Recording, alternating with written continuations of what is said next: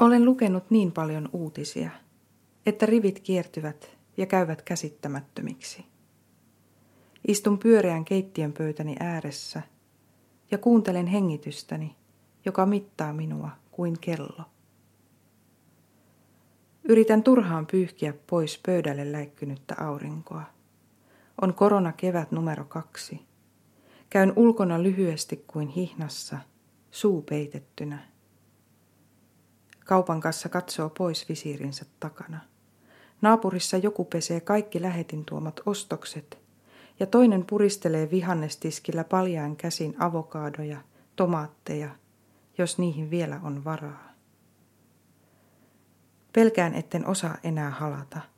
Tai että vahingossa kapsahdan kaulaasi vanhasta muistista. Pelkään, että sotkeudun sanoihini, jalkoihini ja kuolen. Pelkään, että sairastut tai tartutat. Että etäännyn enkä osaa palata. Että etäännyt.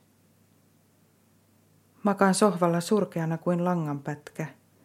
Kalenteriin on turha kirjoittaa mitään – Osaanko kuvitella enää, miten museossa ihmiset tungeksivat? Tai voisinko ajatella hengittäväni yhden sinfoniaorkesterin äänet? En ollut ajatellut, että kaipaisin myös tuntematonta, joka ohittaa minut kirjaston ovella, tai kaupungin häpeämätöntä hälyä. En ollut ajatellut, että läsnäolosi on tärkeää kuin valo. Miten kaukana ovat juhlat? joissa kilautamme lasit yhteen ja kumarrumme toisiamme kohti kuulaksemme paremmin, suudelmista puhumattakaan. Uskallanko ajatellakaan, miten lähellä? Nurkan takana kuin kesä, joka parvekkeen kaiteella istuvan linnun hahmossa laulaa vielä hämärään iltaan.